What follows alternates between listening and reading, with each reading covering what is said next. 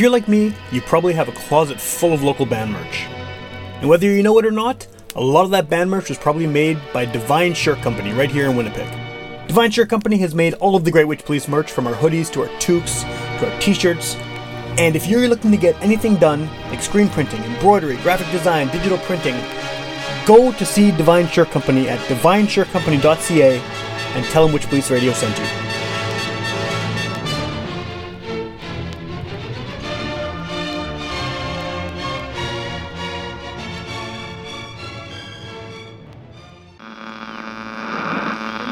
One of our colleagues, Sam Thompson, who, um, if you saw him, you'd sort of right away assume he was a hippie. Get up your ass and get up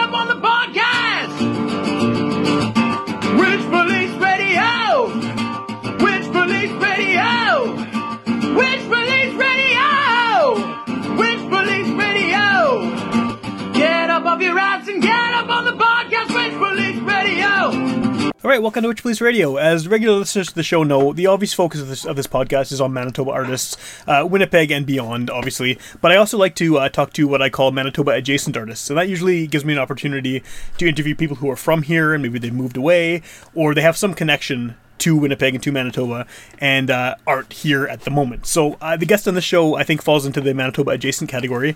And I think the best way to kick this off is if you want to just introduce yourself and maybe give a bit of background about, first of all, what you do musically and then what your connection is to the city and the province. Sure. Um, well, my name is John Testar. I'm originally from Winnipeg. Um, and I'm basically, uh, at present, I guess I would loosely define what I'm doing as kind of being like a, an improviser and a composer. Okay. Um, I had some, I had a many years of a background as a classical musician, as a classical guitar player, and I had actually started my lessons living in Winnipeg, and Okay. I, you know, I lived there until I was 23 years old. So spent spent a a good lot of time there. Yeah, for sure. Um, um, so basically, you know, there was an inception period, I guess, when I was 18. Uh, I started uh, like taking it a lot more seriously, uh, like playing classical guitar, and I was really into it, and had great local teachers, and um, and beyond that, uh, I guess the the reason for leaving was just to expand my horizons in studying that, and Okay. just uh, yeah. And so, I mean, from what I've heard of your stuff, uh, I know you have a lot of kind of uh, videos that you post on social media of you performing, and there's there's some stuff on SoundCloud and everything. I mean, uh, the the improvised nature of it seems like a, pretty uh, significant part of what you do.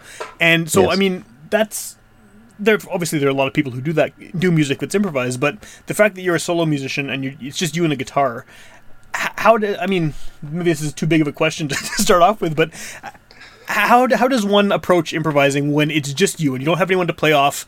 You're just sitting there with the one instrument and you're trying to make it and successfully, I think, sound like an actual piece of music rather than just someone noodling, right? Absolutely, yeah. Which is always the struggle. Sure. it, like, um, but I, th- I think it just comes from having done classical musician for such a long time, and you're often playing in a social or so a solo context. Sure, sure. Um, so I was already comfortable doing that. Um, so, I mean, that's probably yeah, it's probably my gr- greatest strength at time is being able to do that. I mean, I certainly can play with other people too. Yeah, yeah. Um, but I find, uh, you know, I, I feel comfortable with that role. And I find like a lot of the times with jazz musicians, it's often the opposite. Like, you know, they don't like that a lot of the times. I mean, there's some who, who, you know, revel in that, but, Of course, yeah. you know, so I'm just kind of playing to my strengths, I guess. Um, yeah. So maybe, And, uh, maybe this is getting a bit too like uh, obviously not, not technical but specific. But I mean, when you're sitting there and you you're gonna be playing, whether it's for an audience, whether it's for yourself, what is the process of of creating a piece? I mean, you know, I, I'm sure there's obviously more to it than just sitting there and just messing around and seeing what sound good sounds good because you have all this training and all this background and you know the the, the, the musical theory and everything behind it. How do you put something together like that? Oh man.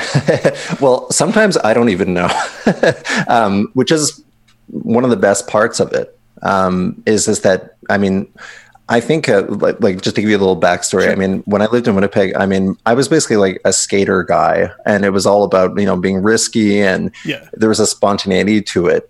Um, and all, all all of my friends who did it were also very much like that, and they also happened to be artistic types, and it's just the, it's just the personality, I think, and and it, and it translates in that way too. And it's not just because I want to gamble and risk, although I think that's part of it. You know, the, there's an adrenaline thing, especially when performing, I guess, but it's more about just kind of getting deep into yourself and seeing, okay, like even though your brain is screaming, I don't know anything. I've got nothing. Like like it, it's a really terrifying proposition. Yeah, yeah. At, times, but it's really nice when you can just finally just you know kind of dive off that diving board and say, okay, like I'm vulnerable, and here we go. You know, and and that's often when it happens when you get past that point. Um, Maybe a better way to, to ask the question then is, is how do you know when you've hit on something good? Like, what is it that, that, that works for you as, as a creative person? Like, when you're sitting there playing, what determines this particular sound, this particular series of notes, of chords? How do, how do you know it works? Like, how do you know this is something that you want to share?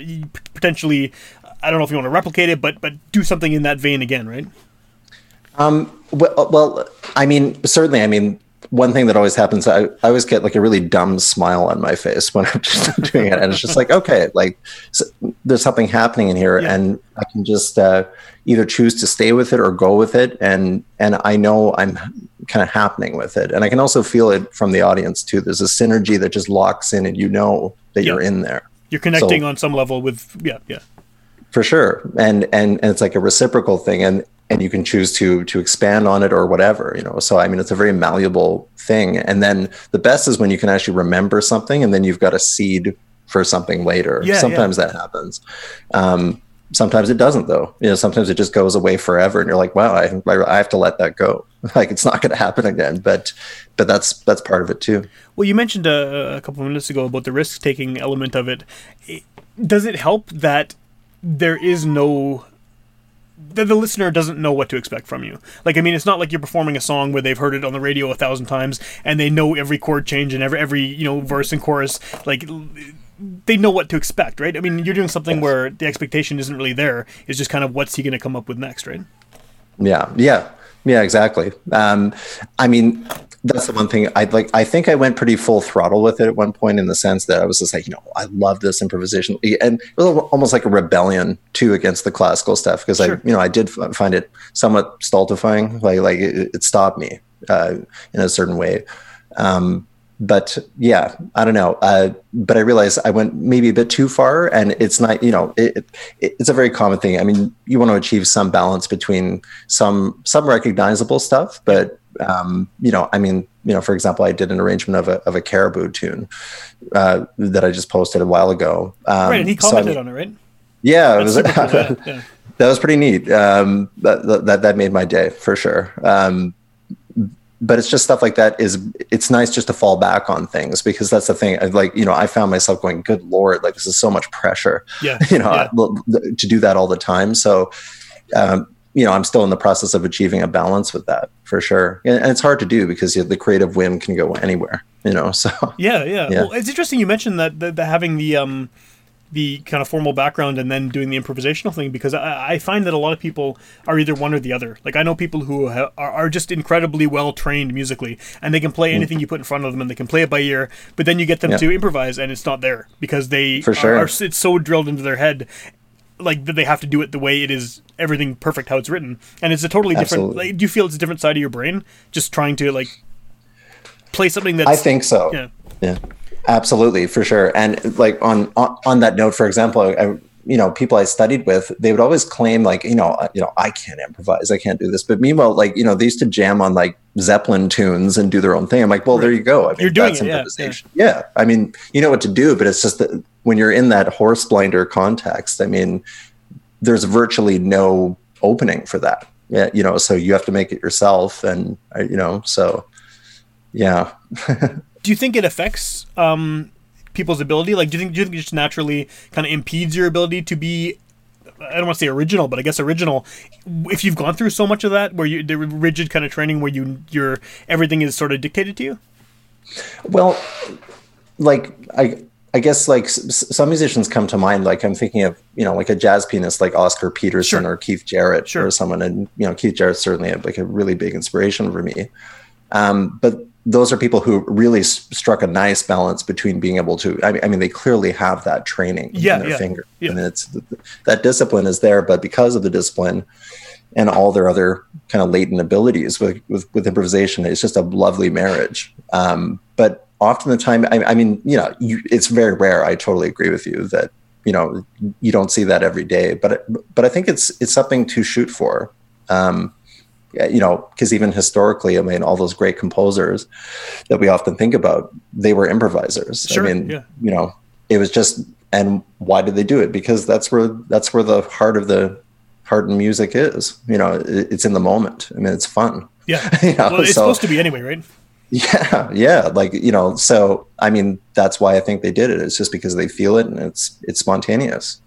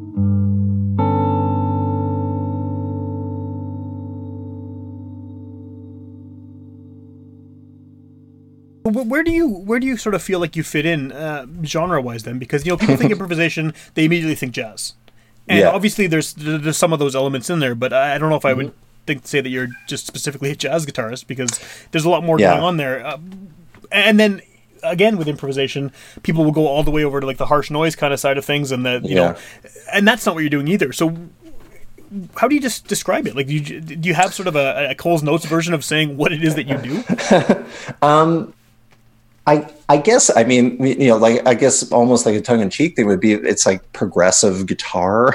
Like, like Yeah. that's as good as I have right now. I know, it's very incredibly lame but uh, um yeah I, I I mean well first of all I mean like up until very recently like it was kind of like almost like an existential crisis. Like you know like where do I fit in? Like where's you know like where's my clan or Yeah. my tribe type of thing? And um but I'm beginning to understand that it's okay not to, and I don't mean that in a cheesy way or anything. It's it's okay not to fit in or anything, but but but, uh, but it actually is okay because you can draw strength from that, and and I find that I do in that process. Just like, oh, this is okay. You know what Yeah. I mean? Like it doesn't doesn't have to belong to anything necessarily, but it certainly borrows from those things. I mean, I'm you know I constantly listen to those musicians, like such as jazz musicians, all the time Sure. you know but but i don't feel comfortable again like submitting to like one form and being like you know this is my life i, I just can't do it you know Well, that maybe It's- leads to a, an, uh, an offshoot of that question. Is, is is people, especially now, the way people consume music and everything, everyone wants to put a label on everything. Everyone wants to have Yeah. a subgenre of a subgenre of a subgenre, and and Yeah. you know really put everything in a little pocket somewhere so they can they can file it away in their head. How does this affect you as far as playing live? Like you have this sort of nebulous identity as a musician, Hmm. Yeah. right? and like do you? Who are you playing shows with? Like, what, what kind of audiences are you performing for and stuff? I, I mean, I know now we're in the midst of a pandemic, so Yes, shows are probably sure. few and far between. But just in general, well you know like just the fact that there has been all this time to kind of reconsider and inevitably you you think more about what you're doing Yeah. to a certain degree you have more space for that and I kind of just realized that you know I mean a lot of my my favorite musicians were the type who could who could play anywhere.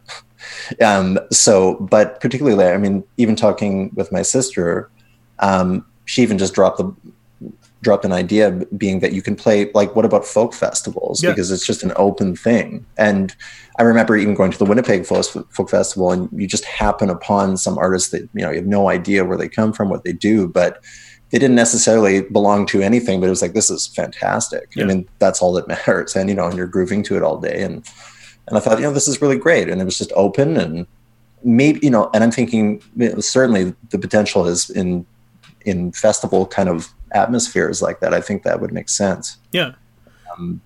yeah Okay. Okay. I mean, there might not be an answer either, other than that either, right? I mean, it's just kind of uh, because because it's hard to define. How does it work then, as far as um as far as recording goes? I mean, you know, if you're doing ninety percent of or most of what you're doing completely on the spot, improvised, how do you know what to record? do you record everything and then sort of select the best the best pieces from that, or what's the strategy there? Well, um, like for example, I like in a few, in actually about three months now, I'm going to be recording an album, like a full length Cool. solo guitar album in Toronto, um, uh, with uh, one of my, one who's a very good friend and his father, who's like a he, you know he's a retired senior uh, CBC Oh, kind of music producer, so he knows his microphones. And That's convenient to have. yeah. awesome. Yeah, it's, it's very convenient, and they're wonderful people, and so it makes it a lot better. Um, um, okay, repeat the question. I lost my train. The question was, uh, when you're when you're recording, how, how do you decide what's going to end up on? Like, for example, with this album Oh. you're working on, Yeah, is it all just kind of do you, do you just do it all on the spot and record that, or do you have sort of predetermined ideas or, or seeds of ideas to, to start from? it's kind of like a like a balance between both. Like like so the idea is that, like I'm going to have these things. But for now, they're going to be called interludes. So it's Okay. going to start with with something in a kind of a free improvisatory fashion, and it will come in, and then it'll fade and recede, and then there'll be a composition which will have improvisation, and Right. then that will go away, and then there'll be another free improvisation. You know, so it's kind of layered and almost like, like kind of like a DJ Shadow album or Okay, yeah, something. I can see that. Yeah, very, yeah, yeah.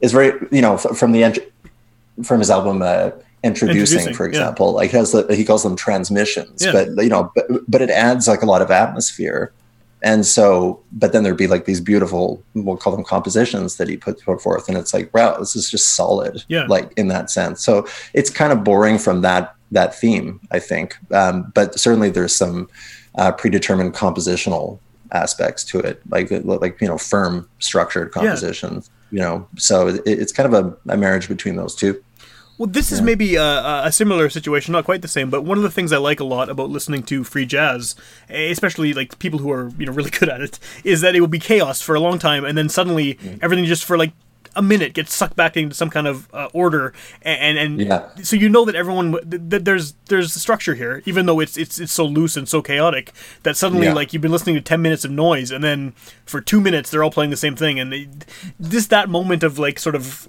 clarity that this is something that actually has a focus and and, and a, f- a flow to it and everything, and just back to, to nuttiness. I'm not, I'm not saying yours is the same at the same level of, of crazy because it, it's just a guitar, but I mean, yeah. it sounds like it's a similar kind of uh, theme where you're you're going from just improvisation to to something that has a that people can follow, and then back into the the more um, imaginative, I guess, uh, parts. Exactly. Yeah. Because, you know, like I think we've all seen shows where it's exactly that. It's, it's almost like an anarchistic, like Yeah. it's free for all and it's noise. And like, I, I saw a show, a show with a, a gentleman who went up there and it was like probably the, the loudest show I've ever heard. And, you know, he actually took nails to his pickups and Oh, it was just, it was unbelievably loud, but, but still very much admiring it you know because it i know what it takes to get up there and do that at least to, like to get up and perform in general but uh but I, I do find con- I feel concussed after those moments, and it's just like Yeah. you know. So my thing, I mean, you know, it, it usually has to have some sort of melody or progression based aspect to it. Um, but there's room for everything, but definitely like tying in something something to hold on to. Yeah. I, I think that's that's important for me. You know.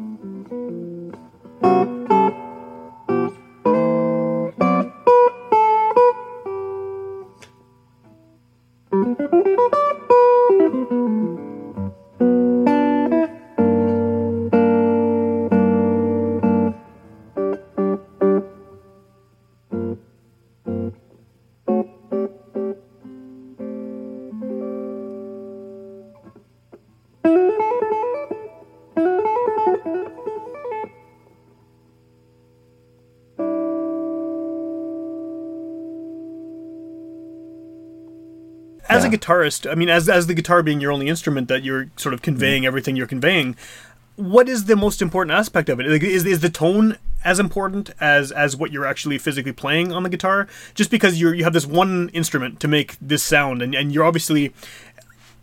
I get the feeling that you, you there's a lot more thought into it than just like we said. You're not just noodling. You're conveying emotion. Yeah. You're conveying themes and and putting feeling into it. Like what sort of elements of the physical guitar are important to, to do that? I mean, h- how much of it is playing and how much of it is manipulating sort of the the sound of the instrument just from the get go?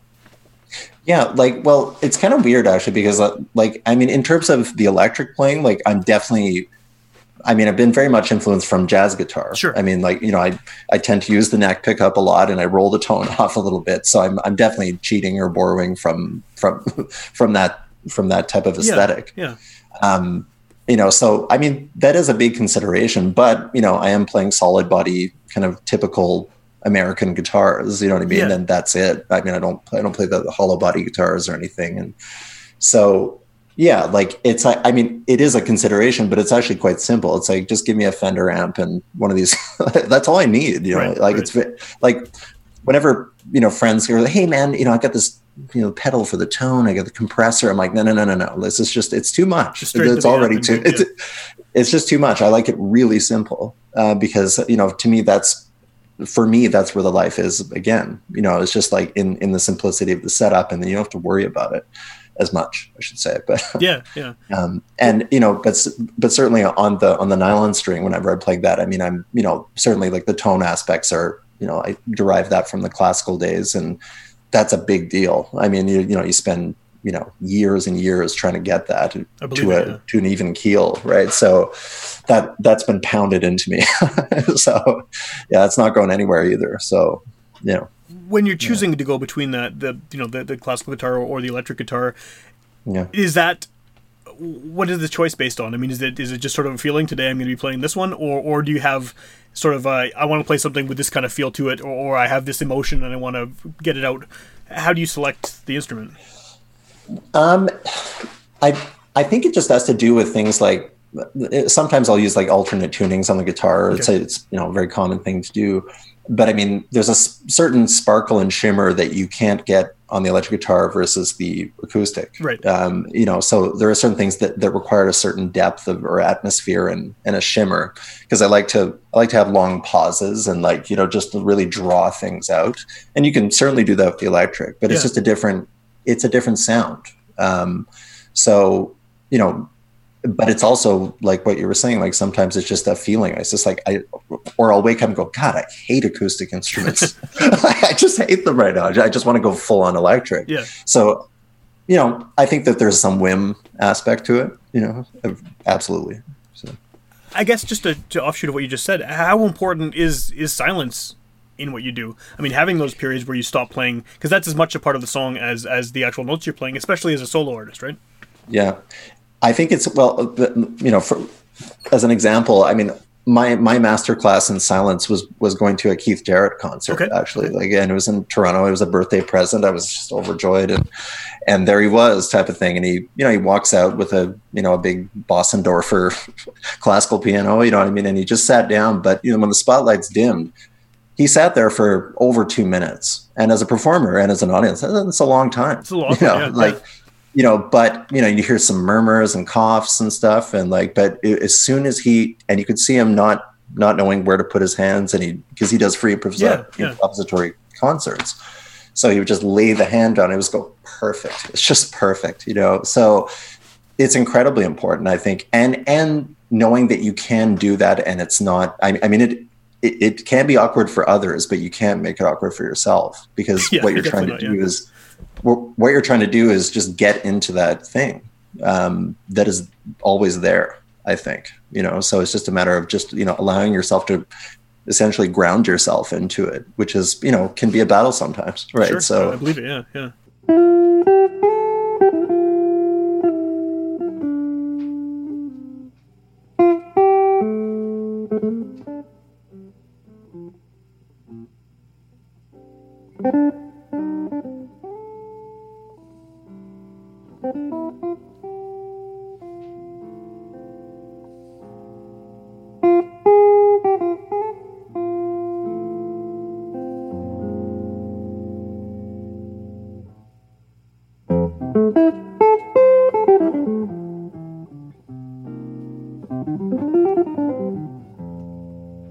Música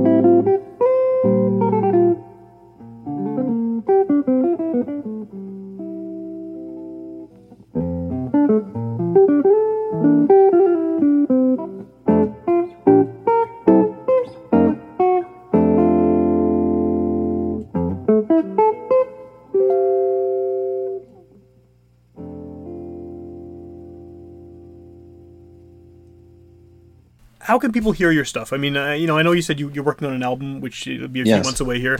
But as far Yeah. as uh, just checking you out online and, and keeping up with what you're up to, what's the best way to, to find you? for right now, it's uh, it's Instagram and SoundCloud. Uh, for now, it's just like I'm, I'm actually in this kind of inception period as to figuring out how to actually put myself out there. like I'll, I'll admit it, I'm that guy. Yeah. Um, but but luckily, you know, I'm definitely learning, and and uh, so you know, the next step is to get a YouTube channel and website and all that kind of stuff. So it's it, the ball is rolling, Cool. but certainly Instagram and SoundCloud would be the first thing for now. Well, that's an Yeah. interesting problem I think a lot of people have where they can handle the creative side of things no problem because they've been doing that their whole lives. But then it's like, oh, I have to market myself and, and, and you know, sell myself. And it's a, it's a weird sort of, uh, I mean, even for me doing this podcast, trying to get people to listen, it feels weird, right? So, I mean, you're Yeah. kind of like, I'm forcing myself into your space, making you, you know, demanding your, your time, right? So I, I get that for sure.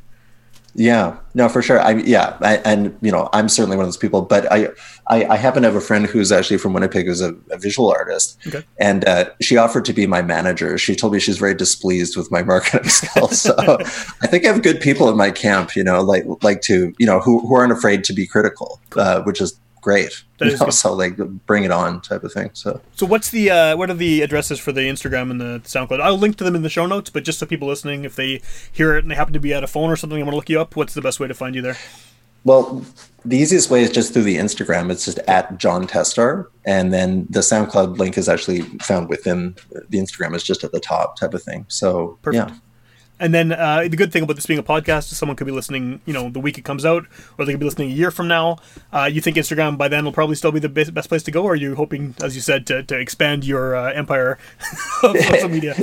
yeah, definitely hoping for expansion by that by that time for Cool. sure. Cool. And then the record when it comes out. Um, I mean, I know you're you're months away here at this point, and no one knows what's going to be happening with the pandemic. I mean, hopefully things improve, but Yeah. we've been saying that for two years. Um, Yes. what is sort sort of your, your your immediate plans once you have the record out, assuming you can play shows and assuming that things are more open? It, it's exactly that. It's just it, it's just really just getting gigs, just playing out. And luckily, uh, in a city like Toronto, I mean, this is it, it really is amazing. By contrast, at least when I was younger Yeah. in Winnipeg, I mean, I know it's changed since then, but you can you there's people performing every day here. like it's just and there's just there's so many places to play. So that's that's the first thing, and then shopping it out to festivals. Really, just trying to get on a roster there would Cool. be would be the next step, and just yeah, just as long as the stage is there. So.